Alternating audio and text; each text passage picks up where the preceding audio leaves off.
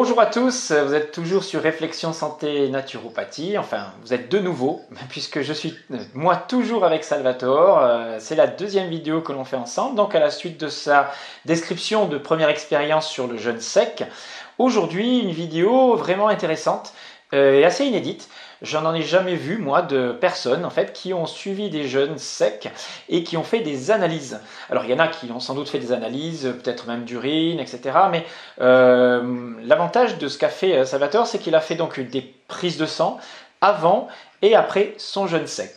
Et donc, on va partager ces analyses-là, essayer d'en comprendre le sens, de voir ce qui s'est vraiment passé et de comprendre qu'on n'est peut-être pas forcément carencé à la suite d'un jeûne, bien que ce soit sur un temps très faible, hein. Je veux dire, tes analyses, elles dataient donc du 3 novembre 2022 avant ton jeûne. Et là, on a les analyses qui vont s'afficher. 11 ou 10 novembre, hein, c'est ça? 12 novembre. C'est ça, voilà. Et donc, oui, il s'est écoulé une dizaine de jours entre les deux. Donc, on va voir que l'adaptation du corps, on ne peut pas parler de carence réelle en 6 jours, bien que ce soit 6 jours de jeûne sec. Hein. Voilà. Très bien. Alors Salvatore, tu as fini donc tes 2 fois 6 jours de jeûne. Tu peux commencer par nous dire peut-être déjà combien de poids tu as perdu sur chacun de ces jeûnes. Est-ce que tu en as repris entre les deux, puisqu'il y a eu 15 jours entre ton premier jeûne et ton second jeûne sec? Donc, je perds sur tous mes jeûnes, quels qu'ils soient, en moyenne 1 kg par jour. Lorsque j'ai repris mon alimentation après le premier jeûne de 6 jours, j'ai repris dans l'intervalle des 14 jours, parce que j'ai fait 6 jours, 14 d'alimentation, et j'ai refait 6 jours en terminant hier.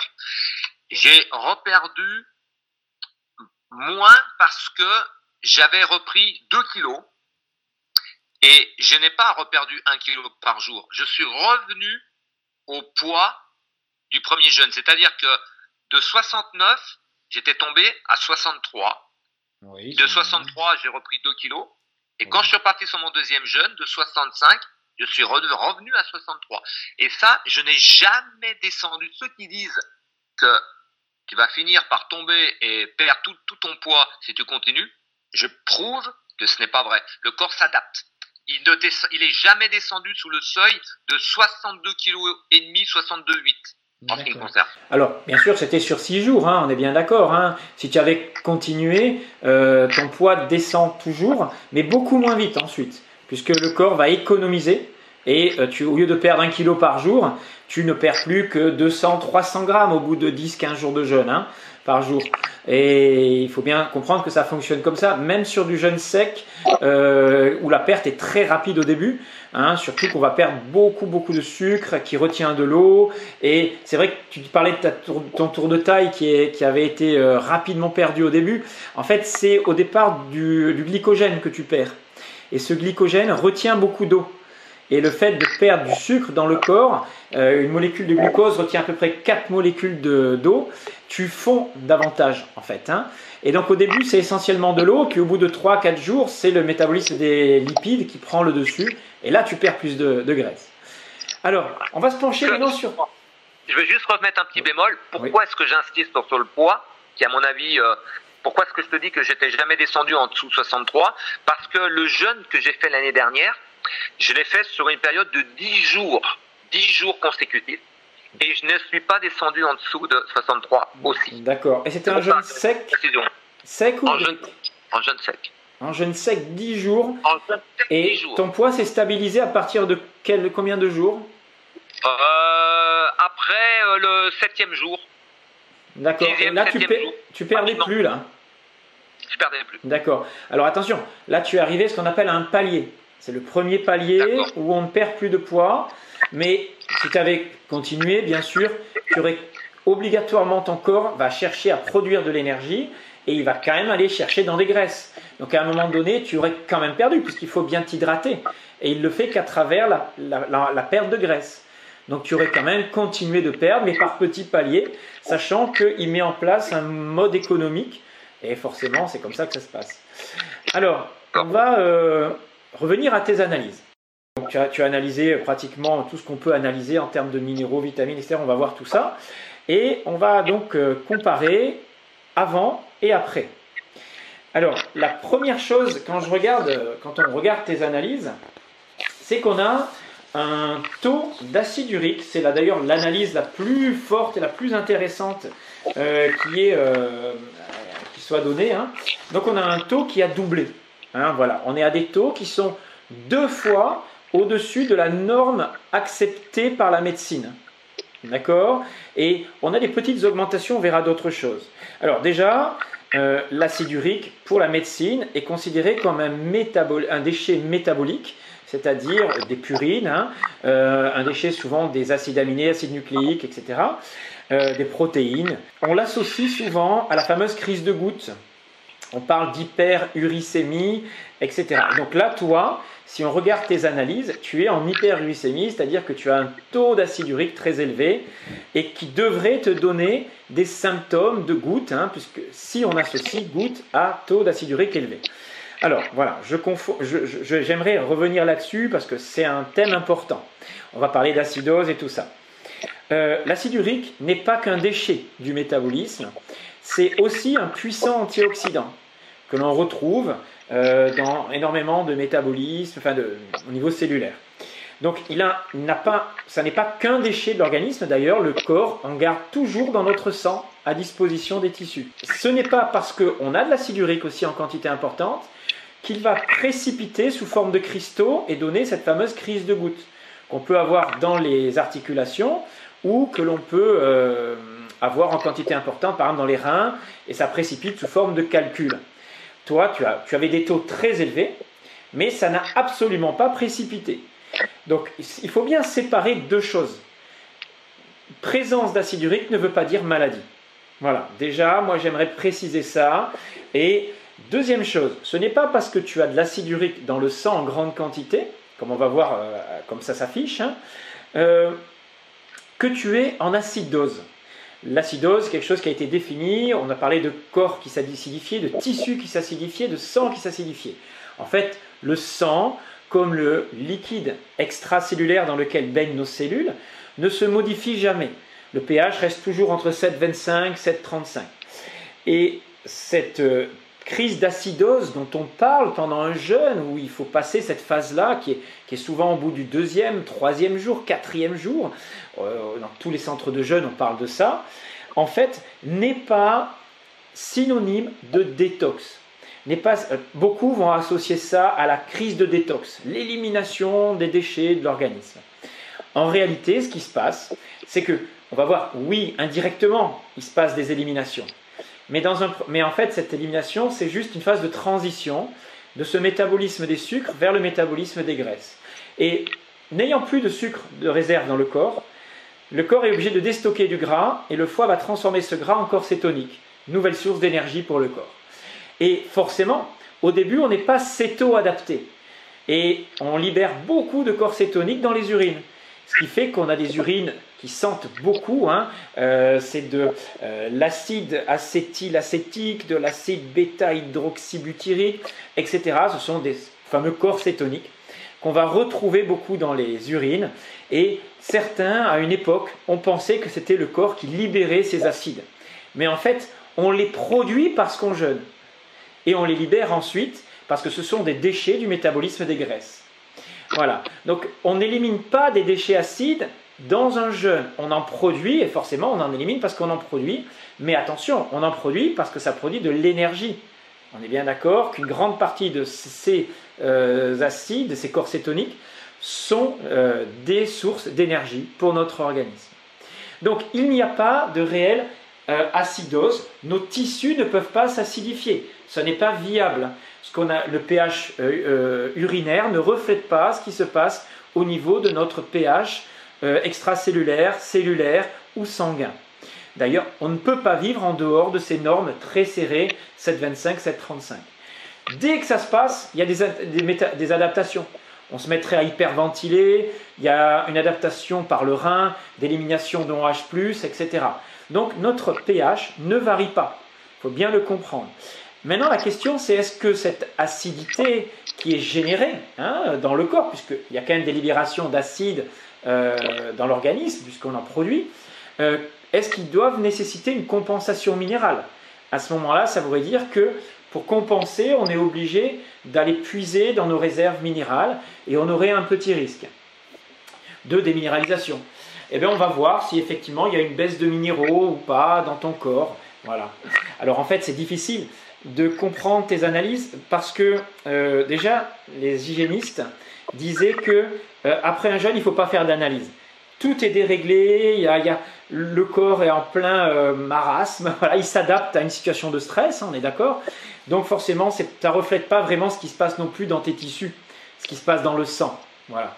Mais on va montrer un petit peu qu'il n'y a rien en 6 jours de jeûne sec, il n'y a pas d'énormes changements, à part cet acide urique qui s'est concentré. Alors pourquoi il s'est concentré? Déjà, il faut imaginer que le volume sanguin diminue. Parce que comme tu ne bois pas, ton corps va puiser dans ses réserves d'eau et il y a de l'eau dans le plasma sanguin. Donc tu vas perdre un petit peu d'eau et tu vas avoir une concentration de tous tes éléments dans ton sang. Voilà, déjà il faut l'interpréter ça au moins comme ça. Et ça ne veut pas dire que tu as une crise d'acidose parce que tu as beaucoup d'acide urique. D'ailleurs, tu n'étais pas en mauvaise santé. Tu t'es senti bien pendant ton jeûne sec. Oui, oui, celui-ci, oui, par rapport par exemple au tout premier ou par exemple, oui. Excuse-moi, quand tu parlais de cristaux, je t'ai entendu parler même de calcul. Oui. Il faut savoir que le jeûne que j'ai fait par exemple l'année dernière, j'ai eu un calcul juste après, suite à avoir fait un jeûne sec. D'accord. Alors, est-ce que c'est parce que j'ai fait une purge avant à l'huile de ricin? Parce que je précise que je prépare tous mes jeûnes en faisant une purge à l'huile de ricin avant. Et on me dit que ça peut aussi, Philonoff a expliqué qu'il fallait éviter l'huile de ricin si on était assujetti à des calculs. Mais je n'avais jamais eu de calculs rénaux de toute ma vie. Ça a été le premier, suite à cette purge. Donc voilà. Alors, effectivement, c'est une des contre-indications aux jeûnes, les gens qui font beaucoup de calculs rénaux, de peur que cet acide urique puisse précipiter. Alors, il n'y a pas forcément de lien, mais c'est quand même étonnant. Mais non, apparemment, tu en as fait plusieurs après, et tu n'as pas eu ces précipitations-là, tu n'as plus eu de calcul, plus rien. Donc, il n'y a pas forcément de lien entre les deux, mais peut-être que ça a été quand même un accélérateur, un déclencheur ou quelque chose. Alors, comment il est passé ce calcul? Ils l'ont éliminé avec des ultrasons ou des choses comme ça? Non, même pas. Non, non, non. Juste avec j'ai passé une nuit aux urgences avec une. Ils m'ont branché sous perfusion, c'est ça? Je m'en rappelle plus. Ouais, mais il est passé tout seul ce petit grain là. Oui. Oui. D'accord. Alors, si on dit ça à des gens, ils vont dire, tu vois, ton jeûne sec, il a donné ça. Sauf que tous les autres n'ont pas donné ça. Et la plupart des gens qui font du jeûne sec, moi, j'ai pas entendu parler de calcul, mais ça peut arriver. On est bien d'accord que on peut faire des réactions, mais qui ne sont pas forcément liées au jeûne, puisque dans un jeûne, on va refaire souvent des pathologies anciennes ou des choses qui vont remonter à la surface, qui ne vont pas durer longtemps, à minima, et on va nettoyer des vieilles mémoires, on dit, des choses qui ne sont pas achevées complètement. Je confirme. Pour en revenir à ce que tu dis, le jeûne de l'année dernière, par exemple, au 9e jour, j'ai eu une inflammation au fond de la gorge, une mycose. Plein de petits points blancs au 9e jour. Comme le dit d'ailleurs Philonoff, que tout surgit, il y a des choses qui sortent au bout du 9e jour. Je confirme ces dires. Et puis aussi, je note, donc qui est passé quelques jours après, hein, et aussi une douleur au genou qui est revenue quand je faisais du foot à une époque. J'avais oublié parce que je m'étais habitué à cette légère douleur lorsque je courais, elle revenait quand je faisais des marathons par exemple, mais sinon j'y pensais plus cette douleur de genou. Elle est ressortie aussi pendant le jeûne et depuis je n'ai plus aucun, ça l'a réparé, j'ai plus de douleur au genou. Voilà. Alors souvent on constate ça, c'est-à-dire qu'on fait pendant le jeûne des crises, on appelle ça des crises curatives, c'est des petites poussées de pathologies anciennes comme pour finir de libérer quelque chose. Alors, il se passe des choses dans l'inconscient, apparemment, c'est au niveau mémoire aussi, hein, ce n'est pas forcément des nettoyages, comme certains le disent, mais le jeûne permet d'aller chercher dans ces vieilles structures et d'aller achever hein, des choses qui... on permet au corps, par son énergie, par le repos qu'on lui laisse, la possibilité de finir des réparations.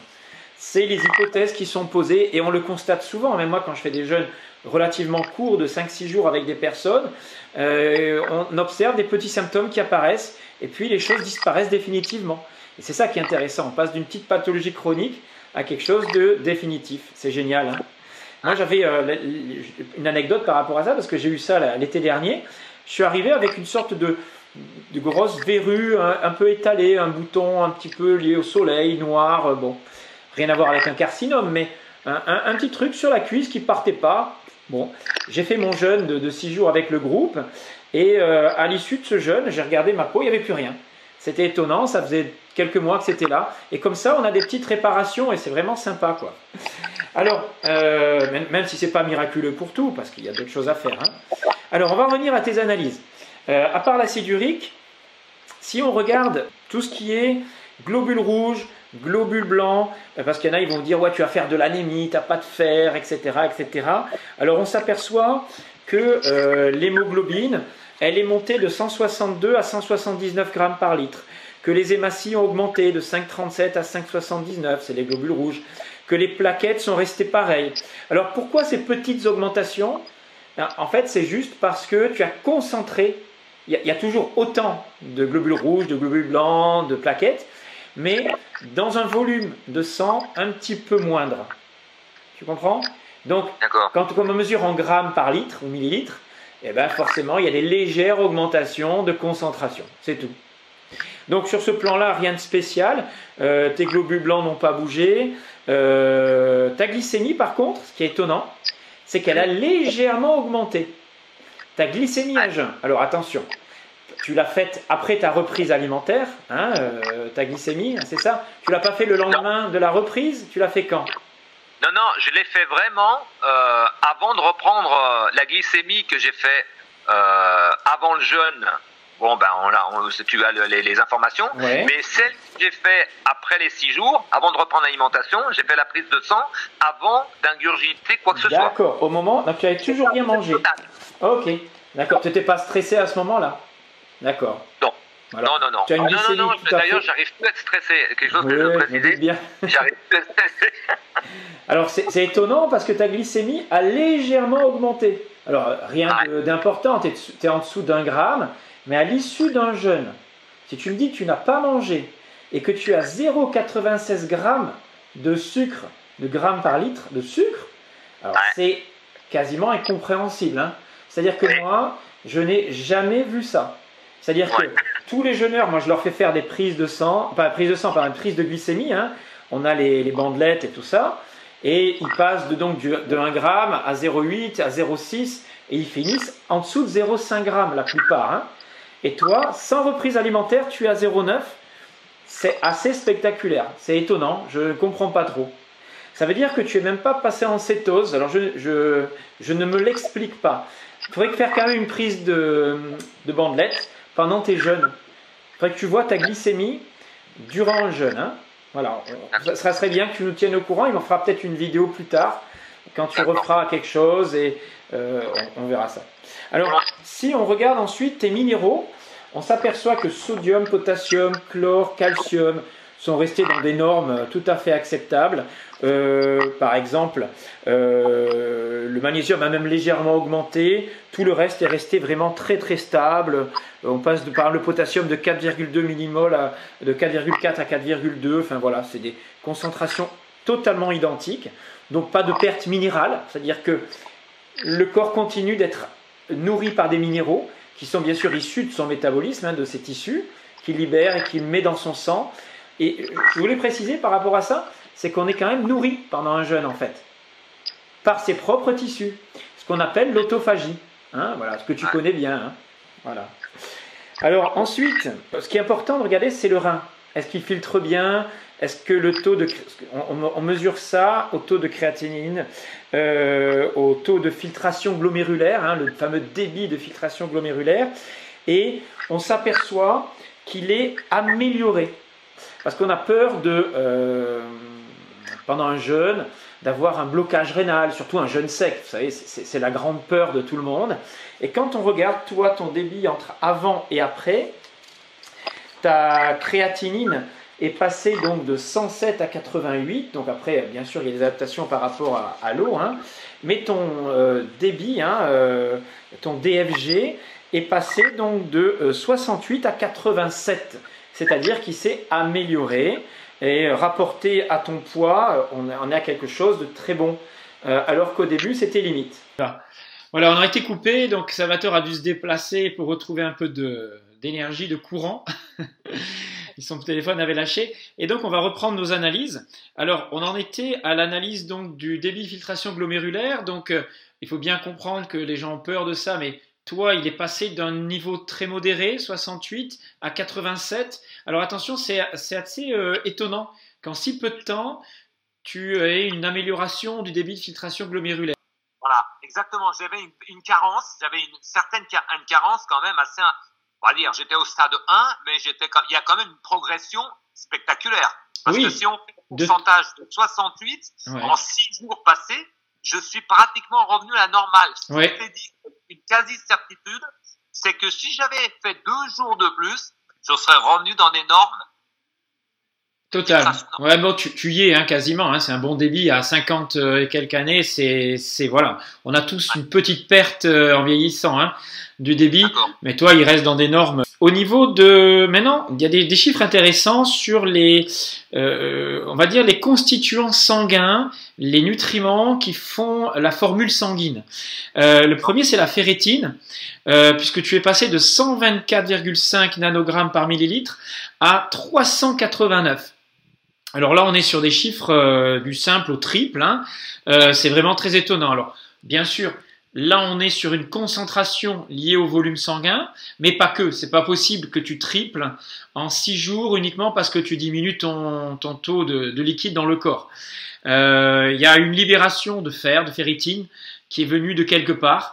C'est-à-dire que c'est comme si on avait nos réserves dans le corps, hein, que ce soit voilà, au niveau de la rate ou ailleurs. Je ne sais pas exactement où est-ce qu'on va stocker la ferritine, mais en tout cas, pour ceux qui ont peur d'être en anémie pendant un jeûne, on peut les rassurer. Au contraire, et j'avais lu ça d'ailleurs dans un livre de Shelton, où un patient était venu pendant un temps à cause d'une anémie, et il avait jeûné, et il était sorti avec des taux normaux. C'était vraiment spectaculaire, et il n'avait plus connu ça après. Donc, on ne sait pas ce qui se passe, mais apparemment, sur ce plan-là, il n'y a pas de risque. Hein. Voilà, et c'est même l'inverse. Excuse-moi, Jean-Brice, de te couper, mais je me rappelle très bien de ce que nous avait communiqué Philonoff, Sergueï à l'époque, et là je suis obligé de constater qu'il a raison, lorsqu'il dit qu'un jour de jeûne sec équivaut à 3 jours de jeûne hydrique. Et lorsqu'on voit des résultats comme celui-là, il ne faut pas mettre, à mon avis, il ne faut pas compter les 6 jours comme 6 jours. Oui, il faut compter pour 10, 15, 20. Toi. C'est fait pour comprendre la réalité des chiffres, parce qu'elle est spectaculaire pour le nombre. Le jour, effectivement, assez court, mais finalement, on est en sec. Il ne faut pas oublier que c'est une expérience inédite, parce que sans boire, vous savez très bien qu'il y a des gens, moi, encore pas plus tard qu'hier, mon cousin me disait, mais on ne peut pas rester plus de 3 jours sans boire. Oui, ça c'est des croyances, hein, bien sûr. D'accord. Alors attention, il ne faut pas déduire trop de choses de tes analyses à toi. Hein, c'est-à-dire que tu n'es qu'un cas, c'est pas expérimental, y a pas, voilà, on n'est pas dans des normes scientifiques là. Hein. Donc c'est juste une expérience, un témoignage, et je pense que les personnes qui regardent vont l'utiliser comme ça. Alors on va et pas en déduire des vérités. Il faut faire très attention aux interprétations. Hein. En tout cas, si on regarde maintenant les vitamines qui sont les constituants sanguins importants, la vitamine B9, la vitamine B12, qui sont intéressantes hein, quand on a d'anémie en particulier, ça, on mesure souvent ça, ben là on a des chiffres qui sont passés de 17,30 à 22 nanomol par... de 17 à 10 nanogrammes. Donc tu as une petite baisse de vitamine B9. Voilà, alors... Pourquoi la vitamine B9 a baissé plus qu'une autre? Bon, voilà. Ça reste dans des normes, hein, il n'y a pas de problème particulier. La vitamine B12, elle, est passée de 104 à 246 pictomoles par litre. Donc là, tu as doublé. Voilà, alors c'est des variations qui sont particulières, hein, ouais, c'est étonnant. Mais non, attention, la vitamine B12 n'est pas intéressante à analyser parce qu'en fait, on a des réserves pendant plus d'un an. Dans le corps, dans le foie.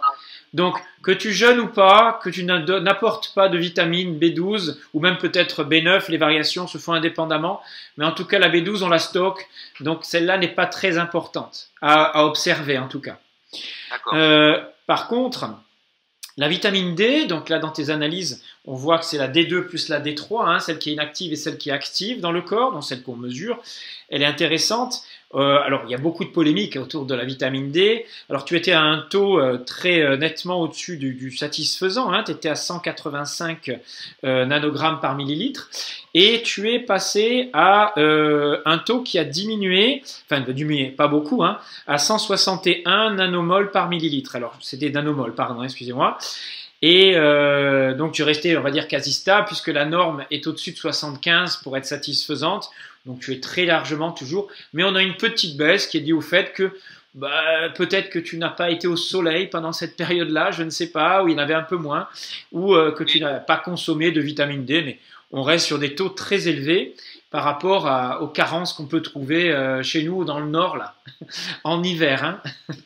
En tout cas, bon, pas de souci à ce niveau-là. Les vitamines, d'ailleurs, liposolubles ADEK vont être stockées dans l'organisme. Donc c'est normal que sur un espace de 6 jours, enfin de 8 jours entre tes deux analyses, il y ait très peu de variations. Tu comprends? Même si tu jeûnais pendant 30 jours, on ne verrait pas énormément de variations, elles seraient déstockées et tu serais toujours nourri de ces vitamines-là.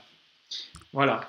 Ce qui est plus intéressant, c'est de regarder la vitamine C qui, elle, a légèrement baissé.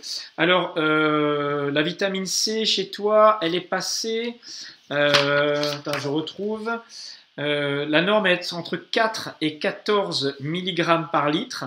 Et toi, tu étais descendu à 4,4 mg. C'est-à-dire que pour la vitamine C, tu étais à la fourchette basse, ce qui est normal, puisque la vitamine C, elle ne se stocke pas. Donc ton corps est obligé d'aller en chercher tous les jours dans l'alimentation. Hein. Néanmoins, on en stocke un tout petit peu dans les lymphocytes, dans les globules blancs, et ton corps n'a pas utilisé cette réserve apparemment au bout de 6 jours de jeûne sec. Voilà. Tu as baissé jusqu'à la norme basse. Peut-être qu'après, il y a des adaptations qui vont se mettre en place, mais on ne sait pas. Je ne peux rien dire là-dessus, je ne sais pas plus que toi. En tout cas, je voulais savoir, tu utilises des compléments alimentaires, toi, ou pas ? Très, très rarement. Ce n'est pas ma tasse de café. Par contre, c'est vrai que les seuls que j'ai utilisés, c'était la vitamine C en poudre. J'ai fait il m'arrive de faire des cures. D'accord. D'un mois. Voilà. D'accord. Et tu prends combien de vitamine C? Parce que c'est intéressant pour les auditeurs de comprendre comment il faut l'utiliser. Tout à fait. En ce qui me concerne, je prenais 10 grammes par jour. 10 grammes? 10 grammes de vitamine C par jour. D'accord, alors je peux te dire tout de suite que c'est complètement inutile. On en a besoin d'à peu près 100 à, on va dire, à 400 mg par jour, sachant qu'on assimile partout, donc tu peux en prendre jusqu'à 1 g par jour sans problème. Maintenant, il faut qu'elle soit assimilable, qu'elle soit de forme géométrique, on va dire spatiale, naturelle. Hein, il n'y a qu'une forme, l'évogire, qui est assimilée correctement et non pas d'extrogire. Quand on les vendue en magasin, souvent les deux sont associés. Et il faut bien comprendre que le corps ne peut en utiliser qu'une petite partie par jour et ne le stocke pas. Donc tu vas uriner tout le reste. Donc c'est dommage de dépenser autant dans un complément qui ne va pas être vraiment assimilé et bon, voilà, qui ne va pas être utilisé. Je voulais vraiment mettre la barre haute parce que j'avais entendu dire. Oui, ça c'est les théories. Certains docteurs que je suis, le docteur Skoui. Skoui, ouais, je sais, je connais aussi, mais. Il y a tout un débat autour de qu'est-ce qui est assimilé, pas assimilé, quelle est la forme assimilable, etc. Et de toute façon, dans la nature, on ne trouve jamais la vitamine C isolée comme ça. Il faut toujours des cofacteurs comme tous les minéraux, toutes les vitamines.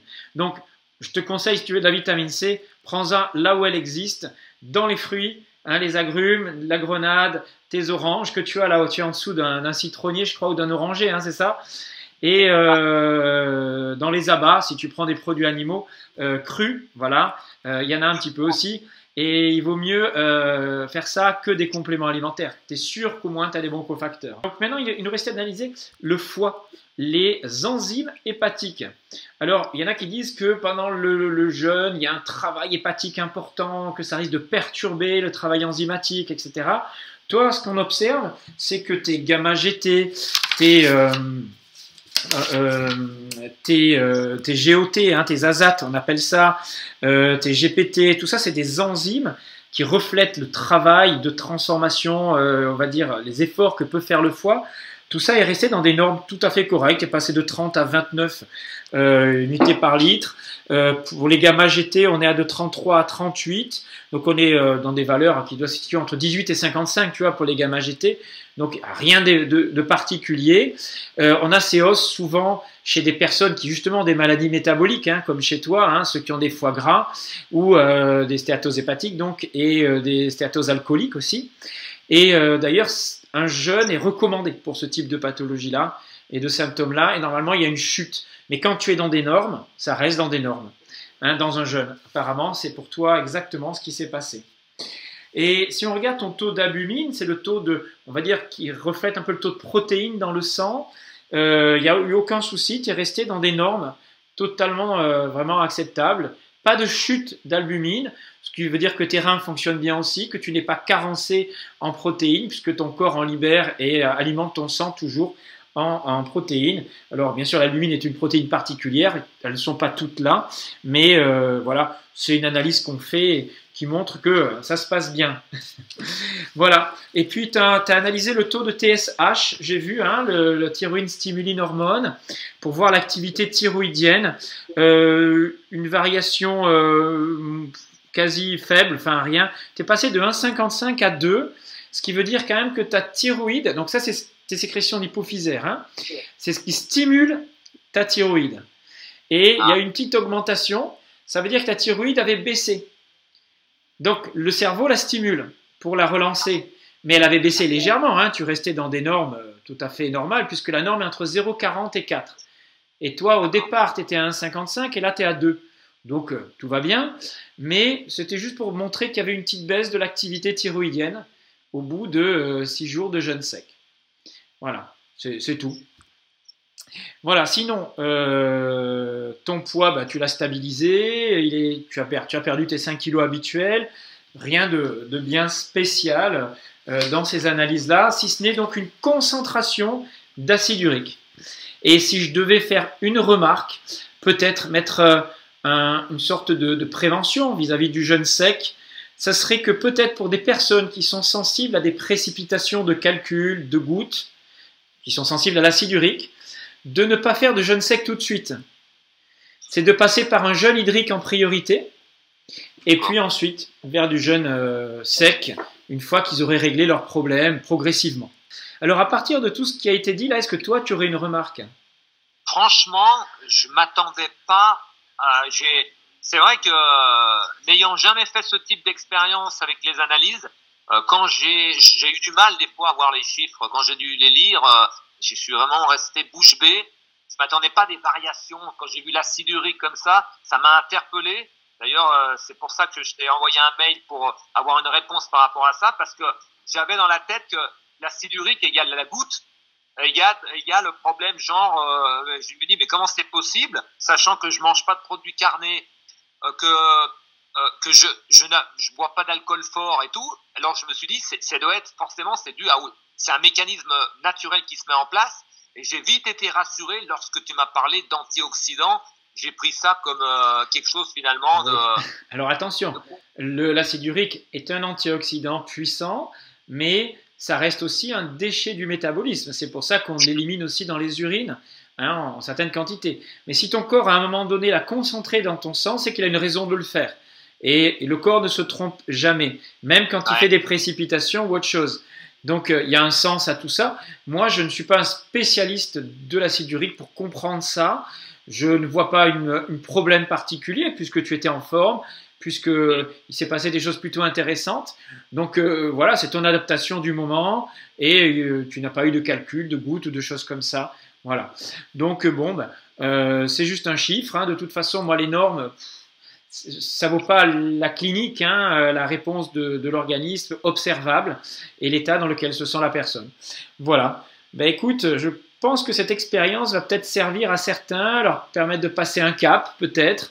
Ça mériterait beaucoup plus d'expérimentation. Alors, ils font toutes ces analyses-là dans les laboratoires, hein, en Russie beaucoup, dans les centres de jeunes expérimentaux, mais bon, chez nous, c'est rare, et c'est bien de le faire de temps en temps, ça peut rassurer des gens. Ça, c'est ma démarche vis-à-vis de toi, c'est que j'ai envie d'apporter, c'est ma manière de contribuer à des croyances limitantes, que j'appelle ça des croyances limitantes, où les gens ont peur de faire certaines choses. Et là, de par mon expérience, j'espère simplement apporter un peu d'eau à notre moulin, si j'ai envie d'expliquer ça comme ça, et de dire que expérimenter un jour de jeûne sec par semaine, comme moi je fais, c'est devenu mon mode de vie, ça me met dans une forme, et je me sens, ce qu'il faut aussi préciser, je me sens beaucoup plus jeune intérieurement, j'ai l'impression d'avoir l'énergie que j'avais à 30 ans. Oui, je comprends ce que tu ressens, ouais. C'est spectaculaire, je ne peux pas abandonner le jeûne sec, pour moi c'est devenu... C'est indispensable. D'accord. Je suis obligé de faire mes... Il faut que je les fasse mes 24 heures par semaine. Ouais, sinon tu te sens pas bien. Ok. Alors attention aussi à pas tomber dans des dépendances, tu vois, de ce type-là. Moi, je suis plus pour les choses aléatoires, mais chacun trouve son équilibre comme il veut. Tu vois, voilà, il n'y a pas de vérité.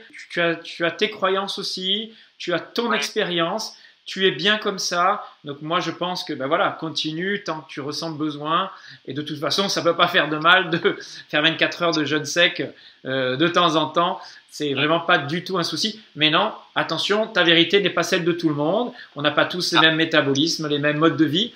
Toi aussi tu vis en Italie souvent, tu as lâché ton activité, tu as peut-être un mode de vie qui maintenant est peut-être beaucoup moins contraignant qu'avant, hein, voilà. C'est ça. C'est vrai, il faut tenir compte de plein de paramètres, hein, voilà. Et je sais que on se libère pas tous de toutes ces dépendances aussi facilement. En tout cas, pour les personnes qui voudraient expérimenter, que ce soit jeûne hydrique, jeûne sec, etc. Sachez qu'au début, peut-être qu'il vaut mieux être encadré, au moins, et après acquérir l'autonomie, hein. Voilà, et on peut ensuite le refaire quand on l'a vécu au moins une fois encadré, avec toutes les connaissances qui sont derrière. On est vraiment rassuré, hein, voilà. Et donc, si ça vous intéresse, donc du 5 au 9 juillet, je propose un encadrement au milieu de l'Alsace, des Vosges, dans un coin magnifique. Et voilà, les inscriptions sont déjà possibles, les pré-inscriptions du moins. Et puis, Salvatore, écoute, peut-être qu'on se reverra, je pense, sur une autre vidéo. Voilà, puis tu me mettras des commentaires, on se suivra comme ça sur la chaîne. Et en tout cas, sincèrement, merci beaucoup. Je pense que ton apport, là, va aider beaucoup de monde, hein. Je te remercie sincèrement. Je te laisse le dernier mot pour les auditeurs. Tu veux que je donne un dernier, si tu peux. Dernier ressenti? Je suis un peu ému parce que je sais pas, j'ai cette sensation que je vais pouvoir aider des gens, et je vois beaucoup de gens en souffrance autour de moi, qui ont des problèmes, et à tout âge, qui ont des problèmes de santé, et pour moi, c'est devenu quelque chose de tellement important, j'ai vraiment ce sentiment qu'on peut réellement atteindre la santé en jeûnant. Alors, laissons tomber le jeûne sec, mais le mot « jeûner » en lui-même, on ne se rend pas compte à quel point l'organisme, il a vraiment besoin qu'on lui foute la paix, totalement. Et j'espère que par mon message, j'arrive à faire prendre conscience à tes auditeurs d'essayer de se lancer, de ne pas avoir peur, parce que la peur, on sait qu'elle n'amène jamais à des bons résultats, quoi. Après, il est normal de garder un esprit critique, mais de temps en temps, se laisser vivre l'expérience, ça fait du bien. On grandit dans le lâcher-prise, comme on dit. Mais le maître mot, en fait, de tout ça, c'est repos. Le jeûne, c'est le repos, une retraite. On lâche tout, que ce soit émotionnellement, psychologiquement, au niveau digestif, musculaire. Et c'est vraiment ça qu'il faut essayer de contacter pour vraiment laisser au corps ce temps nécessaire à sa restructuration. Et dans notre société, on ne le fait pas assez. Très bien. Écoute, merci Salvatore. Au plaisir de te retrouver. À très bientôt. À très bientôt. Merci. Merci à tes auditeurs.